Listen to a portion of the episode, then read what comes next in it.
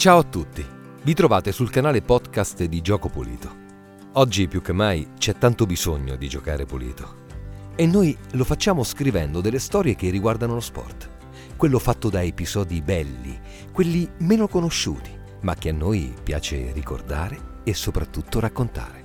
Io sono Fabio Bernacconi e la puntata di oggi è scritta da Paolo Marcacci e vi racconteremo quella sulla squadra dello Start F C, dove ci fu solo una vittoria e nessuna fuga.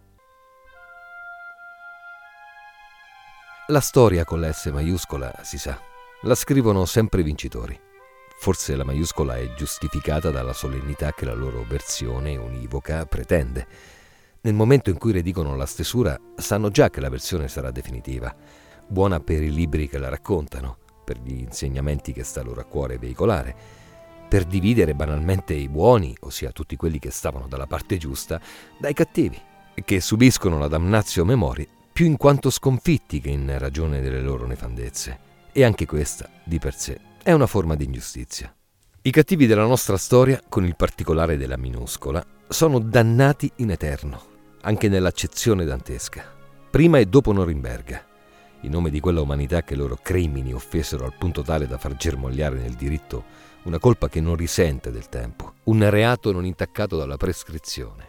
Proprio per questo ristabilire la verità storica è un atto dovuto verso i principi in nome dei quali all'epoca tanti combatterono, moltissimi soffrirono e nella fattispecie alcuni giocarono a calcio.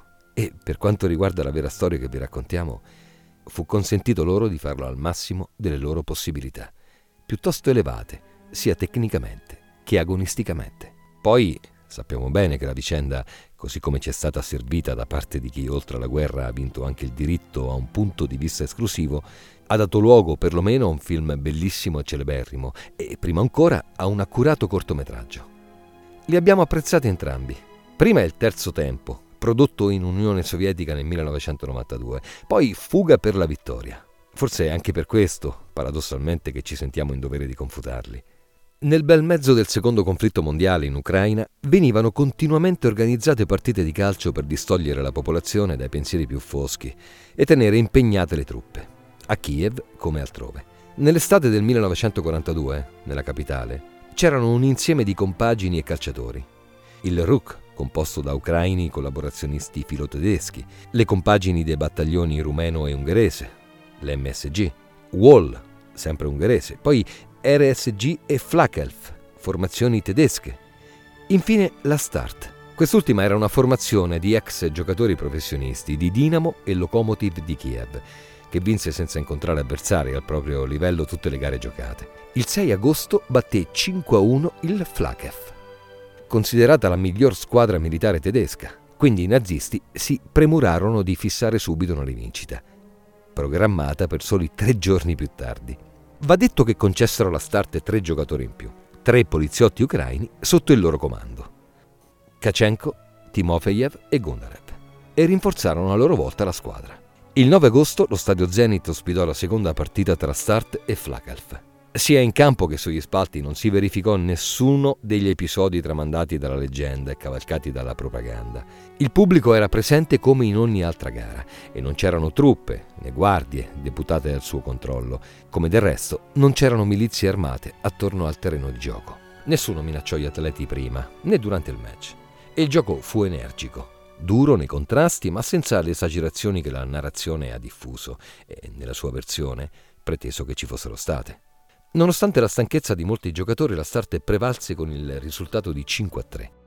Però non si verificarono rappresaglie dopo il fischio finale e i giocatori di entrambe le formazioni furono ritratti in una foto che li vede assieme sul terreno dello Zenit dopo il triplice fischio. Le varie testimonianze, anche e soprattutto oculari, smentiscono la definizione di partita della morte, per un incontro che la morte l'aveva certamente attorno, in ogni angolo d'Ucraina d'Europa, ma che di per sé non fu altro che un affare di cuoio e tacchetti, come sarebbe stato in tempo di pace, solo che in quel caso i tedeschi si sarebbero chiamati tedeschi e basta. È vero che molti ragazzi della Start, quasi tutti lavoranti in un panificio, furono poi catturati, ma perché avevano attentato alla vita di alcuni ufficiali nazisti, sminuzzando del vetro nel pane destinato a quest'ultimi. Non certo per aver vinto a più riprese contro di loro, fino all'atto finale, mentre altre fonti ritengono che i tedeschi, implosa alle porte di Stalingrado l'operazione Barbarossa in Unione Sovietica, serrarono controlli e iniziarono ad attenzionare in modo molto più stretto i potenziali membri dell'N K V D. Non si conosce il motivo dell'esecuzione. Una ribellione, un tentativo di fuga e il rifiuto di impiccare alcuni compagni sono quelli più probabili per gli storici, ma di certo il motivo scatenante non fu la sconfitta del Flakelf, anche perché nel gruppo dei fucilati figuravano persone che non avevano alcuna correlazione con la Start. A criminali come i componenti del Terzo Reich non occorreva alcun aggravante, insomma, per meritarsi l'inferno della memoria e del giudizio, e il calcio fu una parentesi, se non di umanità, di normalità, in quegli anni barbari. Continuiamo pure ad apprezzare la parata di Stallone, la rovesciata di Pelé, ben sapendo che una riuscitissima pellicola non cambia la verità dei fatti, per come realmente accaddero.